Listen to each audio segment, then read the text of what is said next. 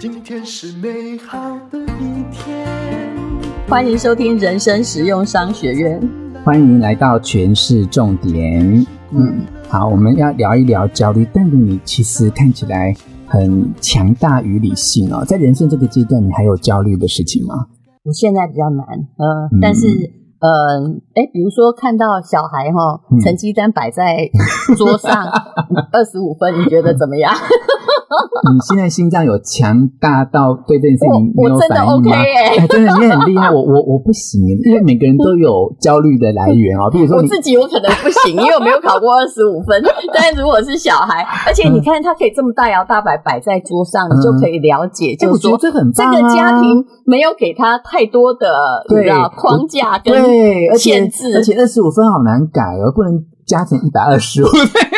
对，他后来有后来第二次呢，他比如说是理化，他突然考了四十二分，他跟我说：“你看，老师说我进步很多，我还给他鼓掌呢。”的确是进步很多啊。对，所以你知道吗？人有时候哈，嗯，他要是真的考了二十五分。你打死他，他也不会变成五十二分。没错、啊，所以当事实已经发生的时候，嗯，嗯其实我常常哦，与其说用心理学，不如说用经济学。我知道那是沉没成本，嗯，它已经发生了，嗯，发生的事情你就要面对。是，那么你要急着改也改不过来，没错，因为他以前是念那种生态小学的，嗯、他本来的很多基础在学校真的就没有那么好，嗯嗯、那。如果人家真的有进步，哎，你就要去看见正面的，给他鼓励。嗯，否则哦，我跟你讲，恨铁不成钢，从来是没有用的。嗯，因为你再怎么打他，他还是铁。嗯，我 我可以那个用我人生的经验回应一下，这样就我国中的时候，理化跟数学也差不多，就这个成绩而已，所以您不用太担心。真的，对，我们听你这么讲，我又觉得充满了安慰，而且我后来觉得说，反正。我跟你讲，我以前哦，理化哦，真的是我们一直都考得很好，不过后来都没有用。理化考得很好哦，你想想看，当时考北一女的时候，理化接近满分。我跟你讲，呃，我告诉你，我小时候本来想要当建筑师，至少弄个室内设计师。可是当年这两个项目都在以前，我们是甲乙丙丁组的，对，他在甲组，我们就是那个物理、化学、数学要超强的。那我国中就因为数学、理化都很差，所以我就早早放弃了这个念头。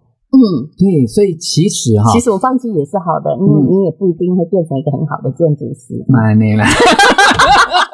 我后来发现说，哎，人生没有放弃的道路，你看，这是一个转念力，就是都有道理，对不对？对，所以我们其实面对很多就是会让你焦虑的事情，如果用这个角度想想啊，好像真的也就。不值得你在当下那么焦虑。还有，你相信我小时候是一个充满焦虑的人吗？我其实是一个决定困难症，我是 A 型的。嗯、你现在一定看不出我是 A 型，嗯、而且我做任何事情就是有一点刀切菜，就说好，因为我抓重点。还有呢，呃，我会做轻重的取舍，嗯，不会像很多事情，我有时候不太能跟一种人。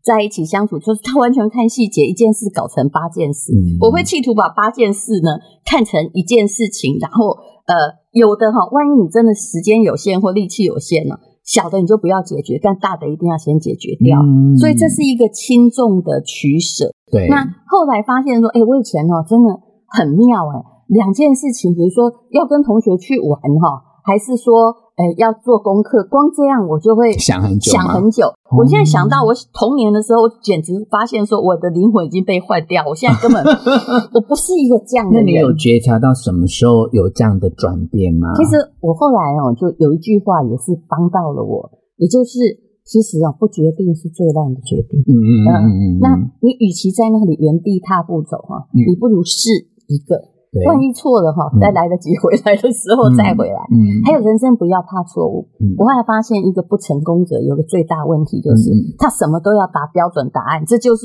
我们的所有的课程跟考试训练的重点。它只有一个标准答案。嗯嗯，那你如果试错久了，第一你皮坚肉硬，对不对？第二你知道什么时候哎这个状况已经不对了，需要回头。嗯嗯，可是有些时候啊，你就是要及时。一转身要回来，嗯、就很多人就是因为脱离不了某一个舒适圈，嗯、然后就一错再错，而且在那种错中哦，他是焦虑的哦。嗯，当然，嗯，当然的，因为他 认错就不焦虑了。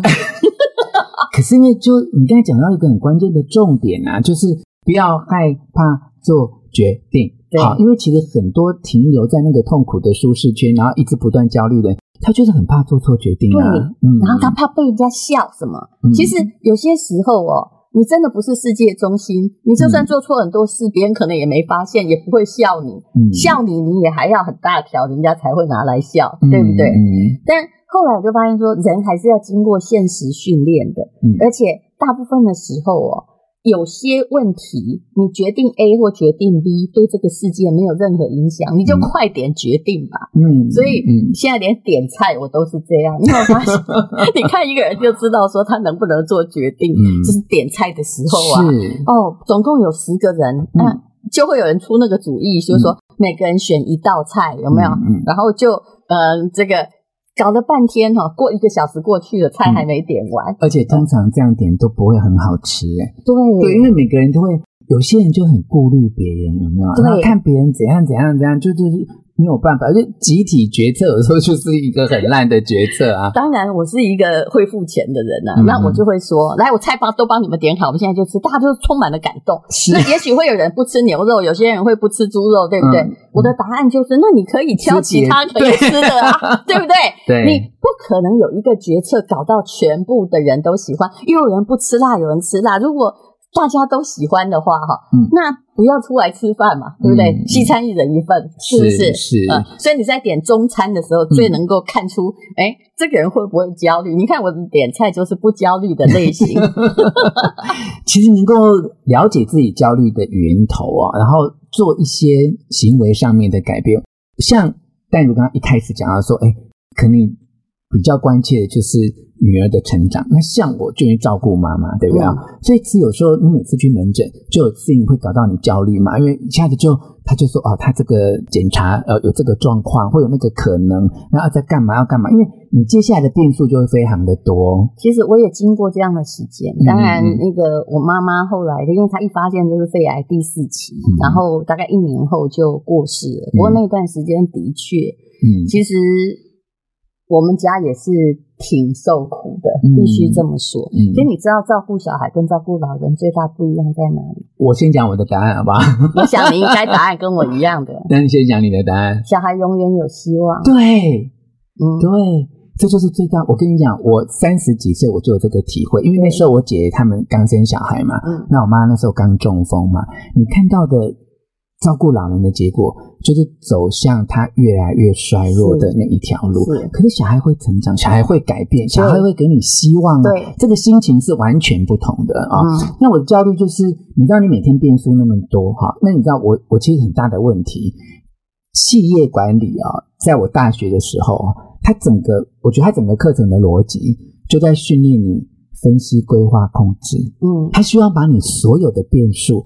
都能够在可控制的范围以内啊。那我们接受一个四年这样的教育，你知道，后来人生里面，你就会分析、规划、控制哦。那我后来觉得是一则有利，一则有弊了哈。有利就是说，诶，以我以我现在面对母亲很多身体状况的焦虑哈，那我就分析、规划、控制嘛，哈，就其实你无可控制，因为公司不是晚年，对，就是到最后你会发现，其实你不能控制的部分。你要放手，你知道吗？是你其实心里永远要有那个最坏打算，是、嗯、就是人就是这条命。我虽然说的很残酷，但这事实。可是你如果不接受，嗯，永远在期待说，哦，这个会出现奇迹。嗯，其实出现奇迹的本身。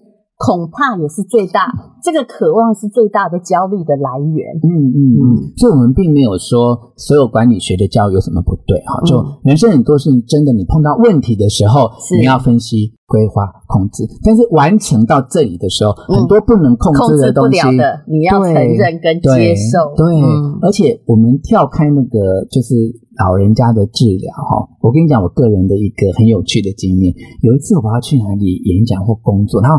中间就是正好有一个空档，嗯、哦，那你知道我就是神经病，这么多年来就会很忙嘛，嗯、我就不希望我人生有空档，你知道吗？嗯、所以我就一直，因为还有个变数，突然间要空两三个小时哈、哦，那我就有一种莫名其妙的焦虑，觉得说这三个钟头我要干嘛这样啊？嗯、所以我就想到了很多我可以做什么或联络什么事情。可是弄了十分钟之后，就发现很不顺利。就我想要做的，或想要找的人，或干嘛，通通没有在那十分钟之内出现。我突然有个念头，就是说，我就让他，嗯，就是随缘自在，对，然后就是。反正到最后，我就交给我信仰的神或老天，嗯，我就让他来告诉我我要做什么。我不知道自己有那么有主张跟想法，就是我每天一定要每一分每一秒把自己搞得那么严谨。当我放空，大概不到十分钟吧，嗯，然后就有一个人，他就自己打电话给我，然后来找我做了一件后来我觉得很圆满的好事哈，嗯，所以我会觉得这个经验呃可以跟大家分享，就有些东西。嗯，当你觉得你已经尽了某一个程度的努力之后，嗯、那你也许真的是可以比较顺随、臣服于眼前的一切因缘。你讲的就是控制。其实有时候你要承认，你控制不了很多事。是，是。如果我今天是一个那种想要写说我怎样把女儿送进哈佛的，我看我会焦虑到得神经病吧。可是你必须，哎，那些人都是送进了以后才写的啦，他没有一开始就写啊。但是你，你必须。你必须承认很多事情无法控制，你必须承认你的小孩跟你有不同的灵魂，你必须承认你所设想的未来，也许不是你小孩他那个长大之后面临的未来。嗯，也许那时候真的你这种啊把理化考好是真的完全没有用，嗯、对不对？就是你必须知道你控制的事情很少，不管是生病，不管是孩子的成绩。当你知道这一点，你会更享受你有的那些东西。是我其实对于管理学之中的那个控制哦，嗯嗯我都觉得说，你只能做好规划，只能做好观察。至于好，比如说我们的 podcast。到底有没有人要听这一集？嗯、或者他听了喜不喜欢？或者他可以有多少人下载？嗯、我说实在是无可控制的，所以我常常因为我 podcast 做的比较早，常常就会有人就很认真的来问我说，怎么样能够做到那么多人？嗯、我心里想，鬼知道啊！你应该了解，我叫打坐，对不对？那那。你不能够控制，你能唯一控制的只有你自己。没错，对，真的只有你自己。所以，当你哈，就是把你的控制界限画出来，就是说我真的能控制的，就是在我生命里。但，但是我也不被别人控制，否则。你太容易被别人控制，在一个传播圈的世界，谁说你这里讲的不好啊？像我以前做中广的时候，他们说我是第一个知吃失之不分的主持人。我可以告诉你，我无可控制。嗯，我现在去上正音班也来不及了。那么，什么东西你可以自我控制？你可能可能只能把软体的内容做好。至于那，不然你去听别的吧。我觉得这个就是新媒体的自由啊！你不要想控制别人，因为。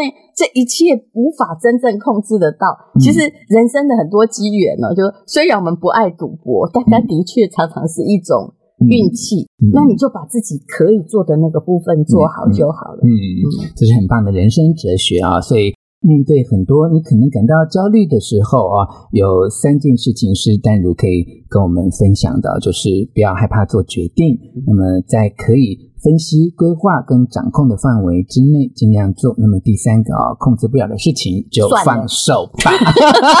我最常说，那就算了，算了，反正过去了。铁达尼号沉下去了，捞不起来了。你看现代人再厉害，捞铁达尼现在还没捞起来呢。是是是，好，我觉得我们可以合写一本书，书名就只有三个字，叫做“就算了”。